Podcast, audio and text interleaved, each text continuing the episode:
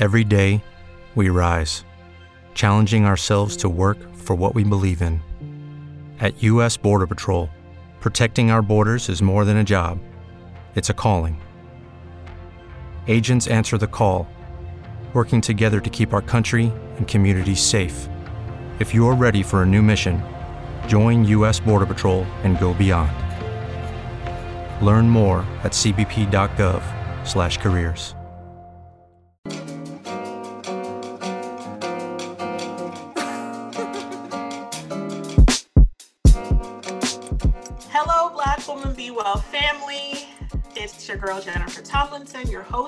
am happy to be here with you again for another episode.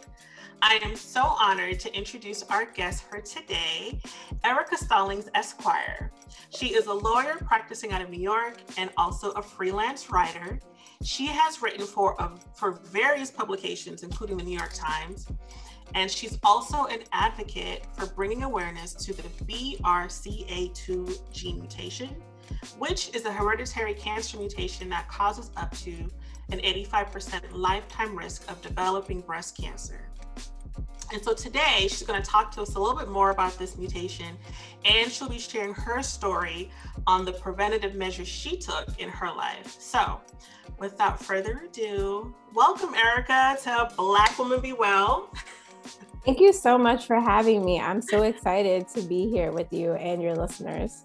Thank you. I'm so excited too. Honestly, I have learned so much from you and your platform. And so I'm really grateful that we have an opportunity to collaborate so that we can kind of, you know, tell more people about this because I think it's just so timely and much needed. So thank you for being here. And why don't you just start us off by telling us a little bit about your story and the decisions you made um, to prevent breast cancer? Yeah. So I always tell people that my hereditary cancer story really starts with my mother.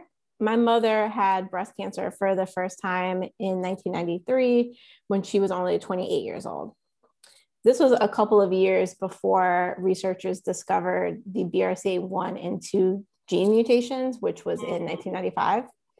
So my mom caught her, you know, she was doing a self exam at home in the shower, found out she had stage one breast cancer she had a lumpectomy, she underwent radiation and chemotherapy, and then she was in remission for about 14 years until my senior year of college. And the reason I always, when I tell the story that I tie it to college, is because where my family is from is a pretty rural part of North Carolina. We're from a town called Goldsboro. And if you, we'll talk about this later, but genetic testing is done by medical professionals called genetic counselors. And so where we live, I've actually like looked recently, there are no genetic counselors within 50 miles of like my hometown. But because I was going to school at the University of North Carolina, Chapel Hill, which has a nationally recognized cancer center, my mom decided to do her treatment for her second diagnosis at UNC Chapel Hill. And so when she was a patient there, you know, her oncologist had looked at her medical history and was like, oh, you've had two breast cancers before the age of 45, and you have triple negative breast cancer, which for your listeners, if they're not aware, triple negative breast cancer is a form of breast cancer that's more aggressive. It is less responsive to traditional chemotherapy treatments, and it is more common in Black women. So her oncologist recommended that she undergo genetic uh, testing and my mom learned that she carries a BRCA2 gene mutation. And when a person carries a mutation, they have a 50% chance of giving that mutation to their child. Mm. It can be passed on from, you know, mothers to children or fathers to children. So I've known since I was 22 that I had a 50% chance of having this mutation. And that's because, uh, and so it's almost kind of little you're you were a little bit fortunate because there really was no the genetic counselors that you were saying they weren't in your area. You just got kind of lucky because your mother happened to seek treatment at a particular institution and that she found out that she carried it and that's how you became aware of it. Yeah definitely. I i think about it a lot like if my mama had not gotten, you know, had not gone to UNC for a treatment, would mm-hmm. we know or would wow. we know about this when we knew about it? So I I had already been accepted to law school. I moved to Washington, D.C. for law school, and then I moved to New York City to start my legal career. and then when I was 28, I was like, okay, I'm the same age my mom was when my mom had cancer for the first time. And I was in a pretty serious relationship at the time with someone who had lost their mom to colon cancer. Mm. It, it happened like really fast. Like she had been diagnosed with colon cancer and then she died like two months later. She had super advanced colon cancer. So I was like, okay, I'm given my age and the fact kind of where I'm at in my life, I should just figure out what is going on with this whole mm-hmm. hereditary cancer situation. Mm-hmm. So I I made the decision to get I guess one thing I want to point out for your listeners too, you know, there's genetic counseling and then there's genetic testing. So the counseling is the appointment where you talk about your family history, you talk about cancer diagnoses that have been that have been in your family on both sides of your family tree. You know the genetic counselor or oncologist explains to you sort of the risk factors involved like if you do come back positive for a mutation and then they take if you decide to go forward with testing you know they take a blood sample um, and, and they ship it off to the lab. Okay. so i had my genetic counseling appointment in june of 2014 and i got the results in july 2014 that i had tested positive for wow. a, a brca2 mutation and the recommendation from my doctor was that given my family history, I should have a preventative double mastectomy as soon as I could. And she said, you know, I. And how old you again? You're 24? I was 20, I was 29. Because by the time I made the decision and actually like got tested and got the results, um, I had turned 29. Um, and she was like, you know, you should get a second opinion Mm-hmm. you know but she's like that is you know that is a recommendation that i would give you and i was like oh, okay and i think for me you know i it, i feel like two ways about it because i talk about this story a lot and the first is i tell people even though i was aware of the situation and i knew that my mom you know i knew my mom had it i knew i had a 50% chance of having it i had done a lot of research. Nothing can emotionally or mentally prepare you to receive the information. Mm. But at the same I, but so that was like one part of it. And then at the same time i was like okay well let's like put all this information in context. I know i have a, a, a family history of breast cancer which even if i didn't have a mutation would put me more at risk for breast right. cancer. Right. now i've got this mutation that increases my lifetime risk of developing cancer to about 85% if i don't have a mastectomy now and i get breast cancer, they're going to probably recommend I have a mastectomy anyway, mm-hmm. given how high risk I am. So I can have a mastectomy now and at least do it when I'm like healthy and on my own terms and not undergoing, you know, treatment for breast cancer. That was sort of the calculus I had made. And, you know, in a very kind of like vain way, I guess, although I guess it's not vain. By the time I like when I was thinking about getting tested, I had also started doing research about breast reconstruction. And so, in you know, by the time I had made the decision, doctors were really comfortable doing what's called a nipple sparing mastectomy. So what that means is that, you know, they make an incision and they take as much breast tissue out as possible, but the patient is able to actually like reserve, like preserve the nipple, which gives you a much more like natural, like looking outcome. And I was like, okay, if I can do that mm. and, you know, drop my drop my cancer risk from about 85% to less than 5%. This is something I should do.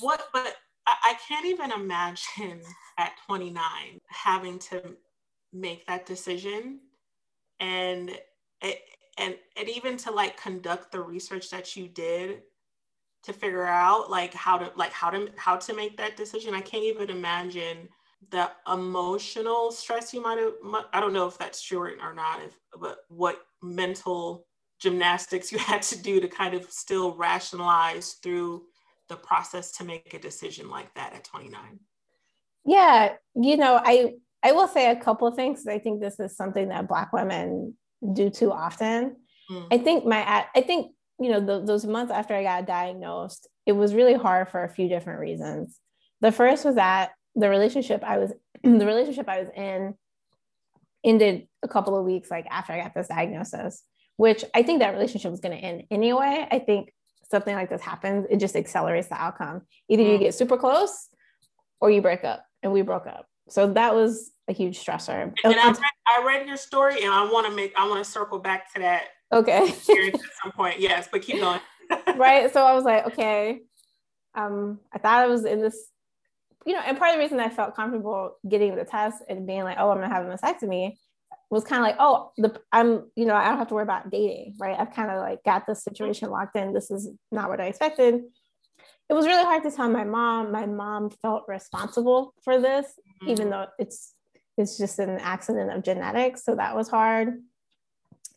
And you know, having conversations with family and friends was also really hard. I, I mean, I can laugh about this now, but I have a, I mean, we're actually still friends, but like one of my, you know, exes from law school lost his mom to breast cancer when he was really young, like he was four, and it has impacted him his entire life.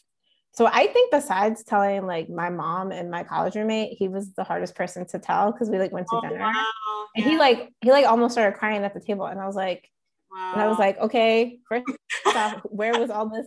I was like, where was this deep emotional person when we were together? But also too, like, you know, I was like, no, I was like, look, the whole point of this is I'm gonna take action to not get cancer, right? Like it's gonna be fine. Right. So like, you know, chill. So I think the result of all that to actually answer your question is I pushed all my feelings down, right? I was mm. like, which was what I think black women do. We're just like, yeah. this hard thing is happening. I'm gonna just push through it. You're right. And, and which in hindsight was not good. And I wish, you, you know, I love, I have kind of like a girl crush on my the oncologist who did my genetic testing. Her name is Dr. Julia Smith.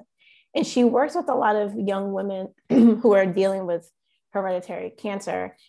And she said to me, like the day she gave me the results, she was like, Erica, this is hard. You are 29. You are not supposed to be thinking about death and all these other things. I think you should talk to a therapist. And I was like, no, I'm good. And she was like, you sure? And I was like, yeah. And then post surgery, I realized I was like, oh, I'm really not doing well. And so I in the therapist I started to and still see works with a lot of women who carry BRCA mutations. And I really wish I had started seeing her at the beginning because I just had all these like really complex feelings of like, this is great. I get to save my life, but I'm also losing my breast and this is hard. Yeah. And I'm angry and just a whole bunch of stuff. Black women are like that. Like we when it when when we're I think it well, obviously, it's just a skill set you learn through trauma. Like, you know, when you're met with a, a with an issue or a problem, we're just first like action minded. Like, I ain't got time to cry. I gotta go to work. I gotta figure this out. I gotta raise the money. I got, you know, you just go into problem solving mode. Cause who has time to cry when you, you know, when you gotta solve problem? And I don't know. That's just something that's really unique to our experience, and I and I I won't say that other um, races or ethnicities don't have don't experience that too, but I know that it's so deeply rooted in um, our history of being disenfranchised and obviously slavery. So that's just such an interesting experience that you had to go through too. Like you had to learn on the back end, like, oh, I, I probably should have spent time on my emotional, you know, the hard work too. I actually I wrote I wrote a piece about that, not about BRCA, but there's actually a concept called the superwoman schema, um, which is research mm. about Black women. And we right, and we feel like we always have to be the superwoman. And some of that is for the reasons you've identified, right? Like slavery. And so, you know, the history of Black people in America, Black women being the backbone, you know, some of that is the patriarchy. Mm-hmm. Um, some of that is Black women are raised, even when they're young, to be like you're going to grow up to be the strong black woman who holds everybody together mm-hmm. right? So it's it's very deep it's very yeah. deep and layered. Uh, and the other thing i was going to say is i do want to give um, i don't know if they'll listen because they have two kids and a possible on the way so they're busy. But you know my college roommate and her husband like really i mean a lot of people came through for me at that time but i really appreciated it because they were living in north carolina at that time.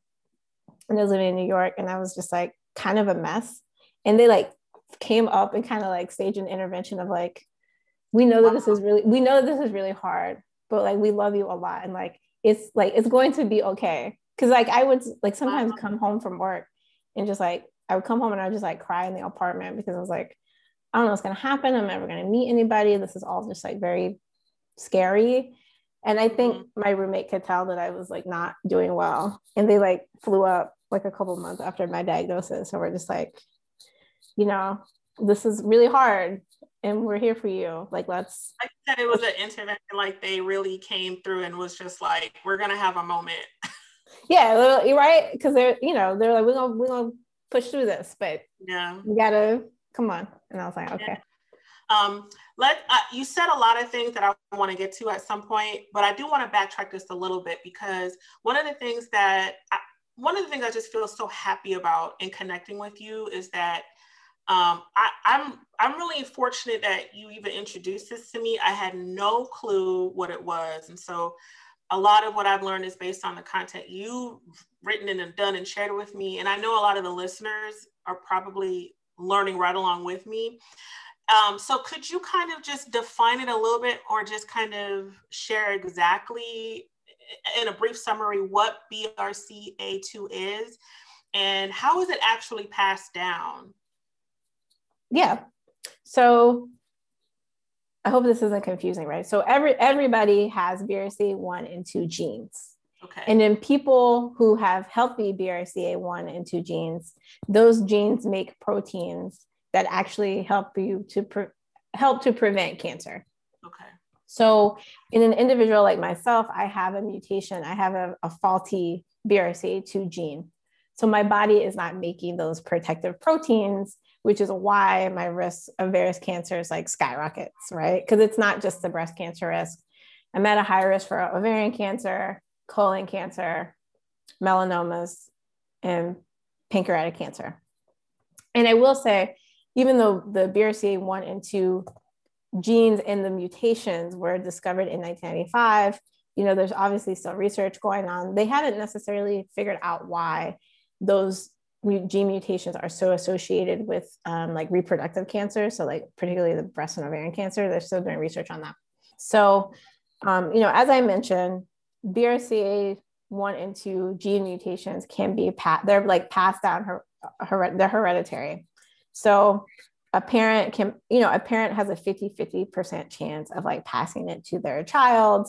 And it just sort of goes down the family line um, in that way, right? So I want to, I do want to point out a couple of things for your listeners, and I hope I'm not jumping the gun. So if I am, you can move it around. Yes. Yeah. So part of the reason that I do so much of this, I do a lot of speaking and writing on this topic. And the reason that I do it is because I think for all the like breast, you know, there's a ton of breast cancer awareness. I don't know if that has been efficiently um, communicated to Black women, right?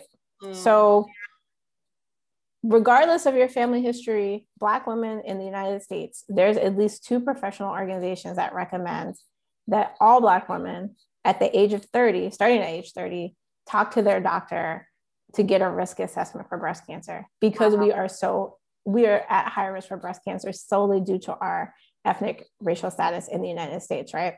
So that's like one thing. Okay. And, and then I'm age of 30. Age, age of 30. 30. Okay. You should just like have the conversation with your doctor about like, hey, I'm black woman.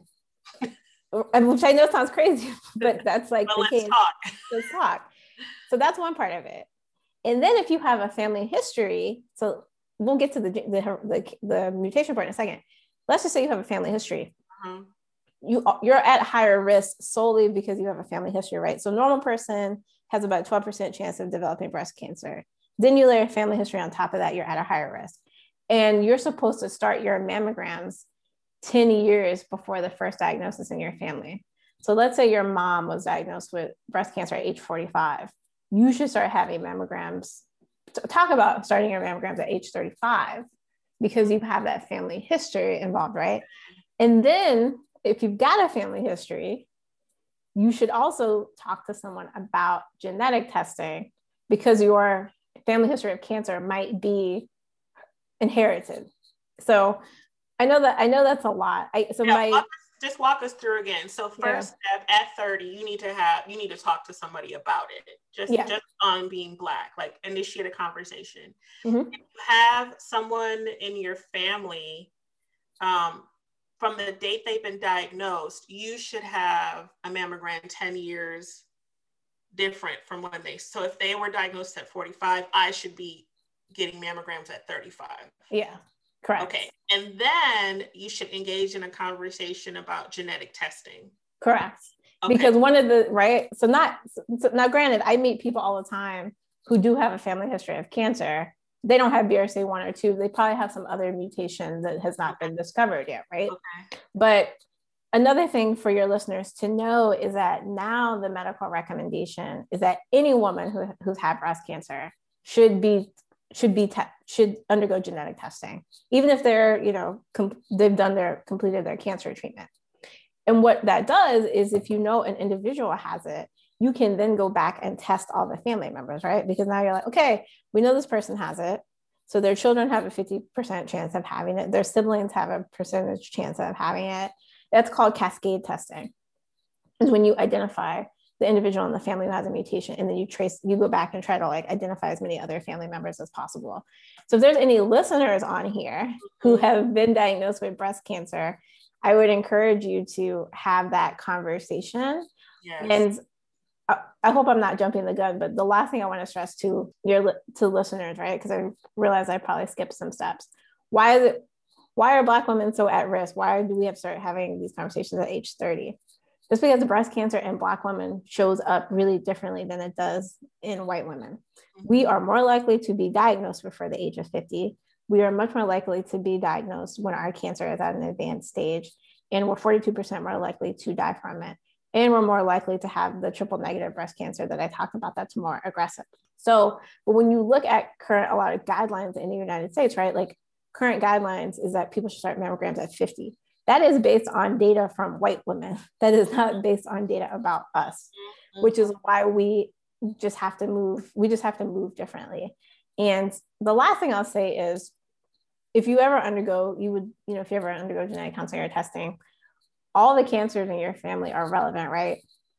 So, for example, my mother's father was never tested, but my mom, my grandfather died of prostate cancer which is where I suspect the mutation in our family comes from, right? Because in men, they don't get breast cancer, they get prostate cancer, they get colon cancer. You know, Beyonce's dad, for example, um, who is a BRCA2 mutation carrier, right? So when you're, if you have conversations with your family about cancer, it's all cancers are relevant, is what I should say. I, I see. Yeah. What I love about that too, because everything you just shared, and listen, um, BW BW family, if you need to rewind and take these notes, get your piece of paper and your pen, rewind and write down, you know, the, the things that Erica just shared with us, because a lot of times we enter into these physician spaces and you don't know what you don't know. So you don't even know what to ask. You don't know the language or the terminology. You don't know what to, you know, you don't even know um, how to frame a question. You're just there, right?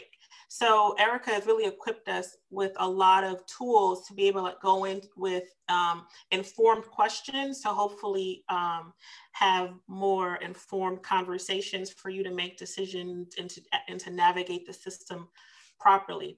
Um, a lot of a lot of what you're uh, some of the things that you said um, I learned from the video I watched on the and how do you say it? Bresser? Basser Vassar Center. Yeah. And I know that you're affiliated with their work. Um, and I watched the video you um, the video that you did, the interview you did with Dr. Dr. Shaw. Oh yeah. And um, so a lot of the things you just said, I had learned from that video, and I was just honestly floored at the racial disparities. Um, uh, hearing that like the mortality rate in Black women is 41% higher uh, despite there being lower incidences of breast cancer it, um, in comparison to whites. So that that's crazy to me that we die more frequently, even though there's less incidence of us actually having it in comparison to white women. Um, and so I don't know, can you, do you want to speak a little bit about um, this disparity and why is it there? Like, why is it so wide?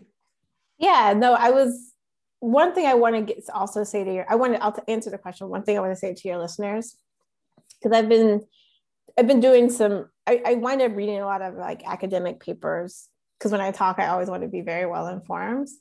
And so, a major difference between Black women and I, I recently read this study that looked at differences between um, Black women and white women who are at higher risk for cancer, let's say because they've got a family history, right? And how they manage that. And one of the big differences is that white women are much more likely to be having conversations about breast cancer risk with specialists, right? So they're seeing an oncologist, they're seeing someone who knows genetics, they're getting better information. Yeah. Whereas for Black women, we're having these conversations with our primary care doctors or OBGYNs who don't, you know, are not necessarily specialists in yeah. these topics, right?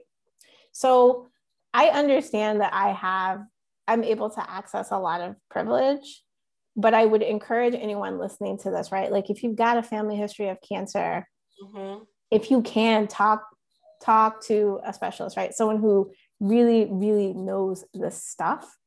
And the other thing that I thought was interesting in that study is that it, at least in the woman they interviewed, Black women were much less likely to get a second opinion or push back on their doctors.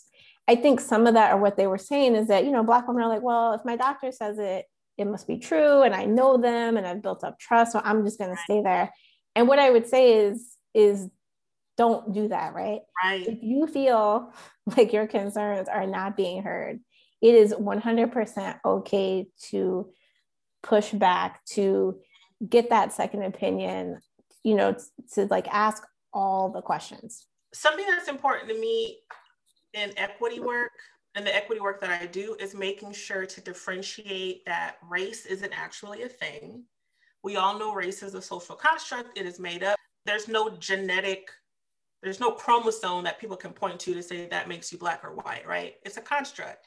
So I like to clarify that being black and woman doesn't doesn't necessarily make you genetically more whatever you know what I mean. Mm-hmm. Uh, and in fact, race in the medical commu- in the medical community really is just a placeholder or a substitute for other factors. You know, so like ancestry, environment, um, socioeconomic status, and what you just described, honestly, is access to healthcare, second opinions, informed um, physician opinions.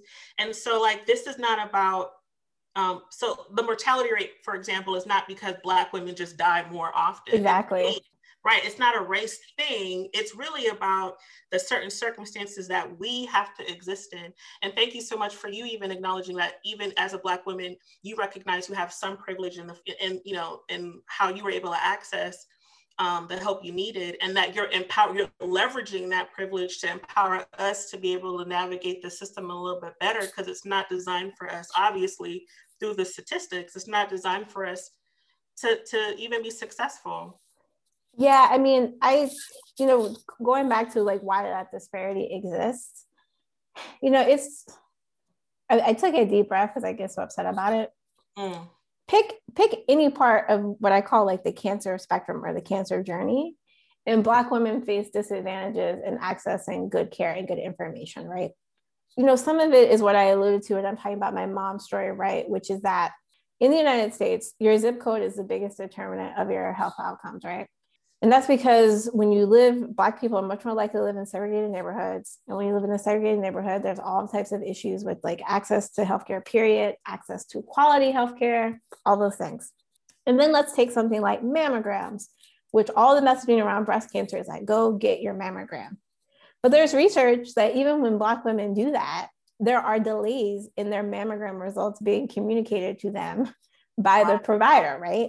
So like that like that in and of itself is a problem wow obviously if you look at certain you know zip codes or neighborhoods they may not have access to quality mammography facilities which then means you have to travel so that's an that's like an issue yeah. obviously the dismissal mm-hmm. um, of of people's you know complaints or, or saying something saying you know saying that there is an issue I think there's this information gap. And then even when Black women get diagnosed, even when you control for class, right, there's still delays in starting treatment. So there's just all these yeah. inequities. But I, I've thought about this a lot. And I think honestly, some of it, actually, I think probably 70% is what I call like an empathy problem. I think that people don't care. And I think the reason that they don't care is because I think for some white people, right, if you don't ever have any encounters with Black people and all you hear about us is from the media, you're just like, wow, black people just have really bad lives. And then you're like, oh, black people getting cancer. Oh, that's just another bad thing that happened to these people who are always going through bad things in the United States, right? It's not a tragedy. Whereas when a white woman gets breast cancer, people are like, oh my, oh my God, right? Um, and the reason I do so much writing is because if you look at like breast cancer campaigns, it's always white women. So now it becomes this thing that's like a white woman's disease, and people can have so much empathy and want to fix it. Whereas for black women, it's just like, yeah, that's another another bad thing that happened to y'all, right? So that's my theory that is not based in science. It's just based in wow. giving it a lot of giving it so much, you know, so much thought. That um, is a powerful analysis though, because it speaks to what it's like to be a marginalized population. People like you said like you know well that's just their tragedy. And then if you don't already have a place at the at the seat of the table you know the example you gave with the breast cancer awareness and the pink stuff and the campaigns it reminds me a lot of like the women's suffrage movement. That was very much a white feminist movement.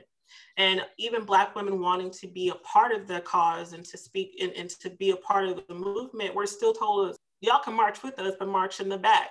Right you know so it's like the same thing um, a woman's issue ends up becoming a white woman's issue.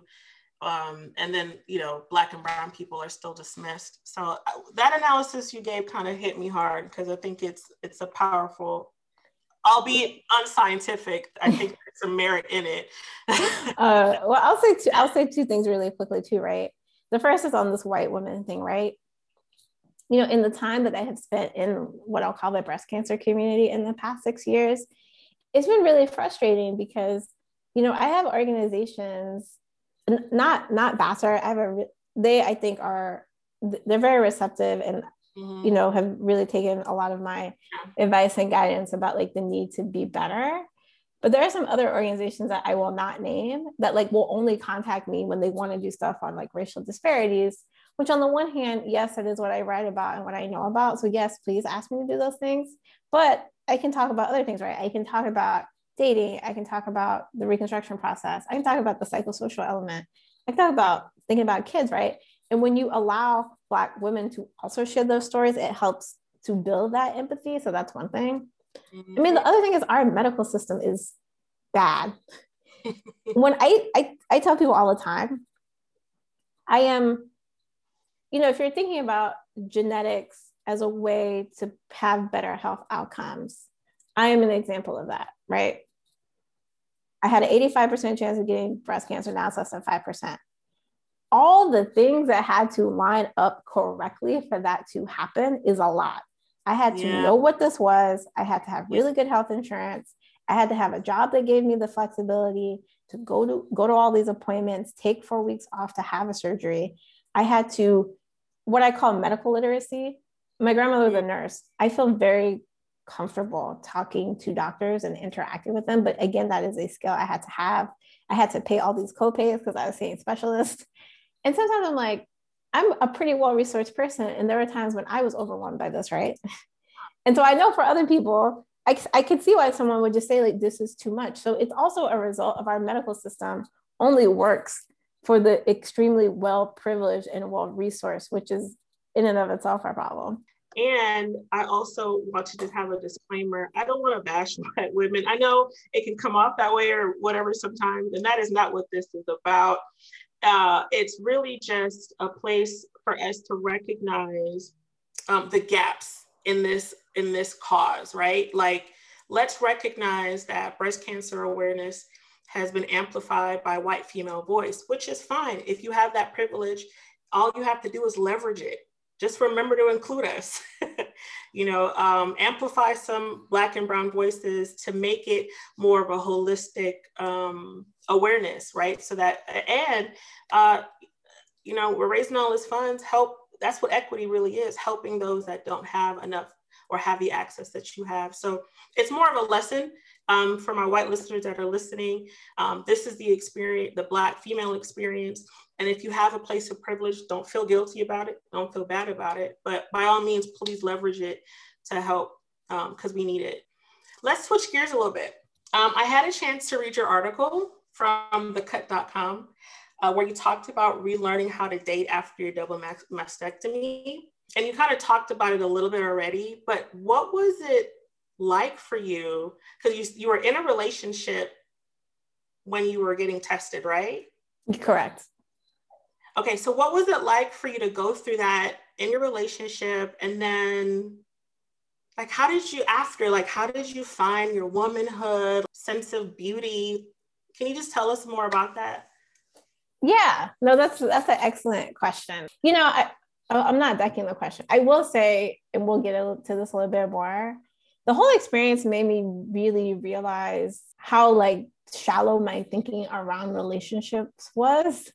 And i and i think this is another no I, I think this is another thing that impacts black women right? So i went to, i was in law school. I went to law school between 2007 and 2010 and i swear to you i feel like every day i would pick up like the washington post or some other art newspaper and all the headlines would be like successful black women can't find men like there was this weird no it was there was this weird epidemic at that time where people were writing all these articles about how like if you were a black woman with a degree you were never gonna be able to get a man.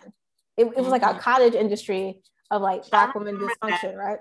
And I think yeah. that kind of, I think I internalized that a little bit. Mm-hmm. So, you know, dating is hard and dating in New York City is hard. So by the time I had met the person that I was dating when I got tested, you know, there was sort of the sense of like, oh God, like, thank God I just, like I found a man, right? And so I, and I say that because I ignored looking back, I ignored some red flags. But I, you know, part of it was that like he checked a lot of boxes on paper. He was very good looking. He worked in private equity. He made a lot of money. Had an MBA, and I was just like, all right, he's good. Oh yeah, that's makes, good, that's, black, that's black, boxes. Black man, he's black, makes a lot of money. Buy, buys me nice things, right? Great. Let's just, let's do this, right? So we break up in like late August, right? Which is like maybe a month after I got the testing results. Um, and in terms of how I, in terms of how I sort of like found myself again, that's a great question. I think therapy helped a lot. Um, I started mm. seeing the therapist two months after I had my mastectomy. So that was incredibly useful. I think the other thing, which like this is, this is a, a brag, my plastic surgeon did an amazing job. Like I have actually I actually had I did like a boudoir photo shoot before I had my surgery because it felt important to me to like have these photos where I looked really sexy before I had this mastectomy. But I've like looked at those photos and then like looked at photos of myself now. And really like but for the scar that runs underneath, there isn't really a lot of there isn't really a lot of difference. Um, and when I met my plastic surgeon for the first time, she actually said that to me. Like she, you know, I like she looked at me and she was just like, I'm gonna get a great result. She's like, I know I'm gonna get like she's she's very confident. She's like, I know I'm gonna get a good result. And I was like, all right, cool, let's do this thing. Um, you know, I think some of well, let me and then I'm I know I'm rambling a little bit because I have so many thoughts. I do think sexuality in breast cancer patients or people like myself who have this hereditary risk really goes untalked about. I mean, I mm-hmm. remember when I had kind of like my last appointment with my plastic surgeon, like post the surgery, you know, she was kind of just like checking that everything was healing. And I wanted to ask her when I could start having sex again, but I was too awkward to ask her. So I was like, I kept dancing around it. I was like, you know, I just wanted to ask you when I could get back to all normal activities that might be more that might be more strenuous. And she's really direct. So she's like, Oh, are you asking me when you can have sex again? And I was like, Yes. And she was like, That's like the best politically correct way to ask. Strenuous because I this it was just awkward. No one tells you how to ask for that. And so I was like, yeah, sex. Yeah. And she's like, she's like four weeks from now, right? um, you know, some some of it, some of it is some of it was time. Um, I guess for me, my sexuality has never really felt connected to my breast whereas like if someone took my butt away i don't know if i could take it. I mean it's like that's like a I, I don't i'd be like oh my god what's happening? Um but but like a lot of it a lot of it was time and i took a break from dating for a while because i realized i was sort of like putting myself out there and i wasn't really a whole I, I had no business dating anybody because i didn't have my own stuff together. Right. and so for honestly i think that was a long-winded way of saying i think therapy was like the biggest yeah in terms of like in terms of like healing i think what it's helpful for me um, and I hope it's helpful for the listeners, like, especially when I read your article, like, okay, so like there is life after a mastectomy, like, and you can find love. Like, you can't, it's gonna be awkward, you know, dating people and like having to possibly explain, you know, and obviously there might be rough patches but there is there is life after like and for you to kind of share with us that therapy really helped and you know the time it, it, you just have to kind of take the time to work through it and that your boobs look great that's really a hopeful thing for someone that because i can't imagine like getting the results back that you know if if if i did have it i would i i'm very connected to my boobs. Yeah you know i like that is it, i would have a lot of questions about will i be like will i feel like a woman after you know? And so knowing that you could you, with you know with good reconstruction reconstruction surgery you could still feel confident knowing that you could still date. And like for you like aren't you, you know at this point i know that you're engaged. Um so there is love after. So i think that's good for us to hear. We're just about wrapping up but i did want to just um, ask you one more thing because i wrote your i read your um, piece in hellogiggles.com Oh, yeah. Uh, how I wish people talked about living a BRCA mutation, or how I wish people talked to me about living with, yeah, okay. So um, in that article, you say, in many ways, I thought that having my mastectomy would be the end of my BRCA journey. However, four and a half years since my diagnosis, I realized that I'm at the beginning. So, what has been you really dived into and told us about what happened before and you gave us wonderful medical advice and ways you know to navigate that that system and that process. What's the journey been like after? Um, any advice or insights you would like to share with our listeners? Yeah so you know brca is right? The b stands the b is associated with breast right? And so i think when people hear it they only think about the breast cancer risk. Mm-hmm. but as we talked about at the beginning of the episode it's associated with a whole bunch of other cancers. So really you know post mastectomy the biggest kind of health thing that i have to keep an eye on is my risk of developing ovarian cancer mm. which i don't have a family history of ovarian cancer. So when i've talked to my doctors about it they're a little bit less concerned because also between like BRCA1 mutations and BRCA2 mutations, the risk for ovarian cancer with BRCA2, BRCA2 mutations is a little bit less. So what I do every six months is that I have a transvaginal ultrasound where they go in and they take pictures of my ovaries uh, just to see if there's anything growing there. And then I have a blood test called the CA125, which you know, is looking for certain like hormonal elevations. And so if it was higher, that might be an indication um, that I could have ovarian cancer. They do honest, every year? I do it every six months. Every six months? Yeah. Wow. Okay. Right. So I guess this is a good point for listeners. Why do I have to do it so often? To be honest with you, ovarian cancer doesn't have good screening mechanisms the way we have for breast cancer or other cancers. And so because of that, ovarian cancer is pretty deadly, right? It's often not caught until it's advanced pretty far. So what they're trying to do with all these all these sort of enhanced screenings, right, is that if I were to develop ovarian cancer, at least they could catch it early when it's very treatable.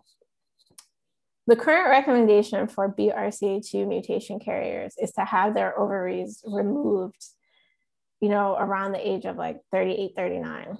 Wow. Okay. So there is currently scientific research going on. The working theory is that ovarian cancer actually develops in your fallopian tubes and then migrates to your ovary. So what they are doing clinical trials on at the moment is take just taking the fallopian tubes out, letting women have a natural menopause, and then taking out the ovaries. So my hope is I'm 35. So my hope is that in the next three or four years, mm. I will be able to pursue that option of just having my fallopian tubes removed, going through menopause naturally, and then having my ovaries removed, right? So obviously there's some some this there's like decisions that have to be made with respect to that.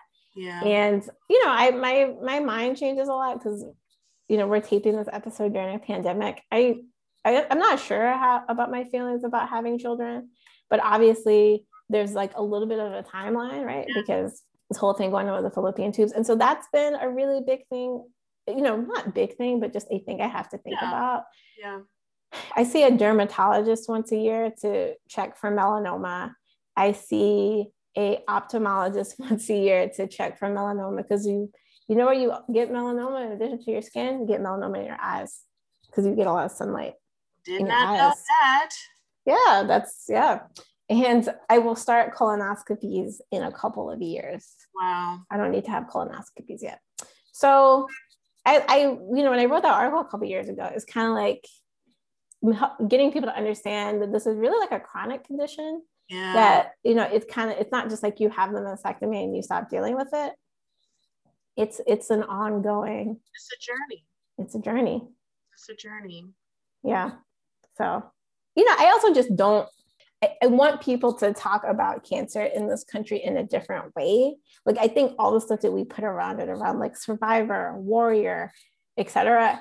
I think doesn't allow people to experience the full emotional journey. Ooh. right? Like Erika, that's a word. wow. You've made me think very deeply with that little statement. Because you know, I this is something I was reflecting on because I am knock on wood. I kind of I want to write a book about this experience because there are almost no memoirs from Black women about health issues, period, particularly breast cancer. We could take a whole episode about that. But I think, we're, you know, I was reflecting on this memory.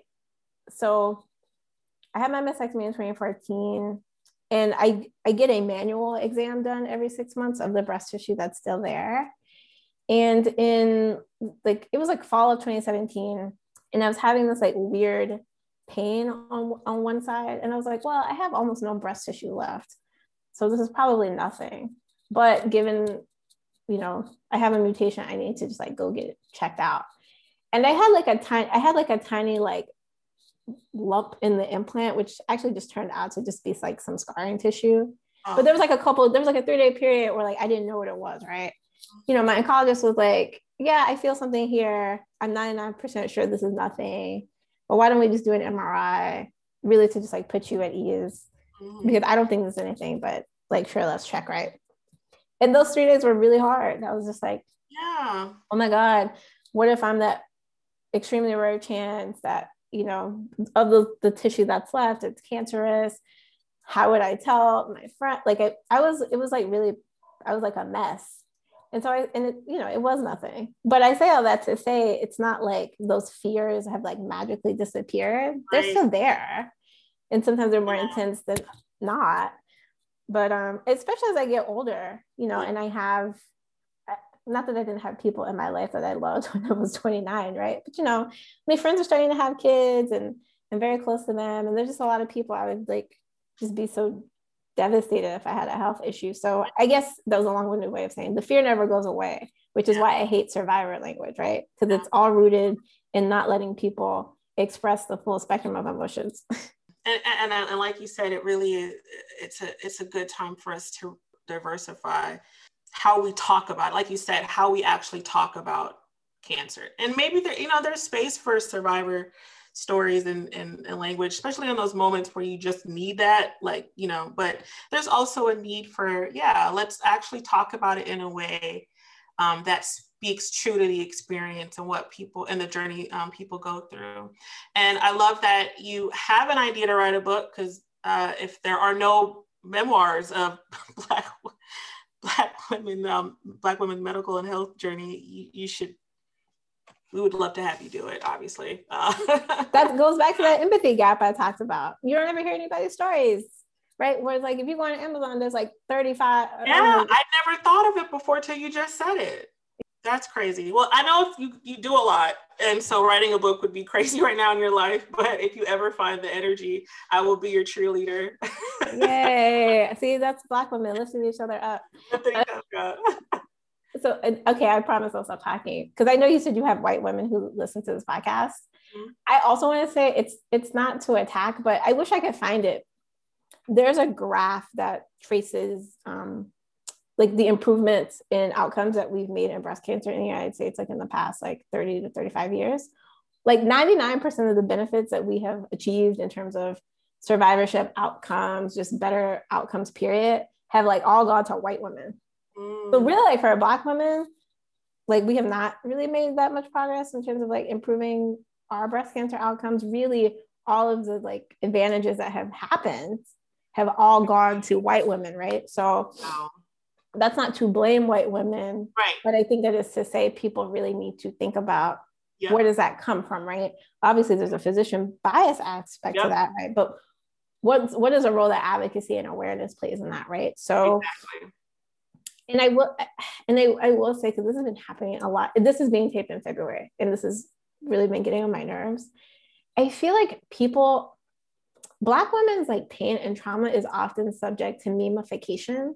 Mm. And so I feel like every time I'm on Instagram right now, you know, people are like, it's Black History Month, and Black women are much 42% more likely to die from breast cancer than white women, right? And they just throw it up there. And I'm like, okay, you threw out that statistic. So what are you going to do about it? Are you oh. going to, like, you know what I mean? Like, are you going to invite me to be on a panel? Are you going to feature some Black patients? Are you like, what are you doing to be better? Why are you just throwing out these statistics with no change? Why are you memifying me? Sorry. I gotta preach it right now. Whoa, whoa. Our pain and trauma is so easily memified. That hit me hard. And you are absolutely right. You throw up this stuff about the experience of Black women, but what? You have a nice little graphic, but what? Yeah. I don't want to take original credit for that idea because actually there were some really smart Black women writers who wrote about that over the summer as it relates to Breonna Taylor. And that was what really got me thinking, thinking about that, right? Like tragic things happen to Black women and it kind of just gets reduced to these really quippy yeah. sound bites that people don't, they just don't think, they just don't think about them. Well, thanks for giving credit to the to, to, to your source, but thank you for sharing it. I needed to hear that because that hit me hard. That's a word right there. I, I really appreciate that. If I find one of the pieces, I'll definitely send it to you. I know Jenna yeah. Wortham wrote about this for the Times. Okay. And I want to say there's a young, there was a black woman writer who wrote about this for Teen Vogue, but if I find it, I will send it to you. Yeah, for sure. For sure.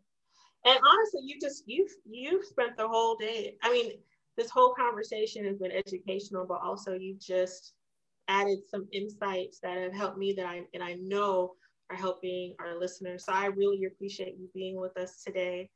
Um, and so just the, before I, you know, do a little outro and stuff, if there was um, one thing that you want our listeners to take away from um, maybe it's advice or a summary from something we talked about, what is it? What do you want to what do you want to leave our listeners with? Yeah. So I know I spent a lot of time talking about how the medical system doesn't work, but the thing is, we have made incredible advances in treating breast cancer, right? Particularly when it's caught at like stage one. You know, I think now like stage one breast cancer has like a 95% like five year survivor rate. And once you hit five years of being a survivor, you are considered to be cured. Mm. So, as scary as all this stuff is, part of the reason that like I do want Black women to have these conversations is because, you know, we are at higher risk, but if you can catch it early, there are like tons of options. If you have a BRCA2 mutation, there are there are options, and they don't necessarily always have to be surgical options like the one that I pursued, right? So, my main takeaway is I just want people to have that sense of you're not powerless, right? Mm. If you are, if take, you know that we we do face a lot of challenges because of just the bias in the system, but you're not powerless. There are options. Um, and, and it really just starts by like having these conversations with our family about family history. Great advice. Thank you for that. And thank you for being on the show. I, have thoroughly enjoyed our conversation. I've learned so much from you. So before we sign off, uh, how can people find you? Yeah, so they can find me on my website, which is my name, erikastallings.com, Erika with a K. Um, as my fiance says, I just be tweeting. So, like, he's like, you're always, he's like, you just be tweeting. Uh, but you can find me on Twitter where I talk about, you know, health, health stuff and a whole bunch of other stuff. Um, my Twitter handle is Quidditch, like Harry Potter, Quidditch four two four, which is my birthday. Um, so yeah, you can yeah, my website and then my my thoughts on the bird are where you can find me. Awesome. So um send me the send me your socials and stuff and I'll include it in the podcast description. And listeners, I'll also link the articles I referenced today so you can get learned up and follow Erika. And for all the Black Women Be Well family, please don't forget to subscribe to our YouTube channel. Follow us on Instagram at Be Woman Be Well. That's the letter B, woman letter Be Well. We're also on Facebook. And stay tuned for a new and improved website. Yeah. And we have new ally shirts coming. So I'm excited for that. So stay tuned for that. And with that, we're out. Don't forget to listen, learn, and be well.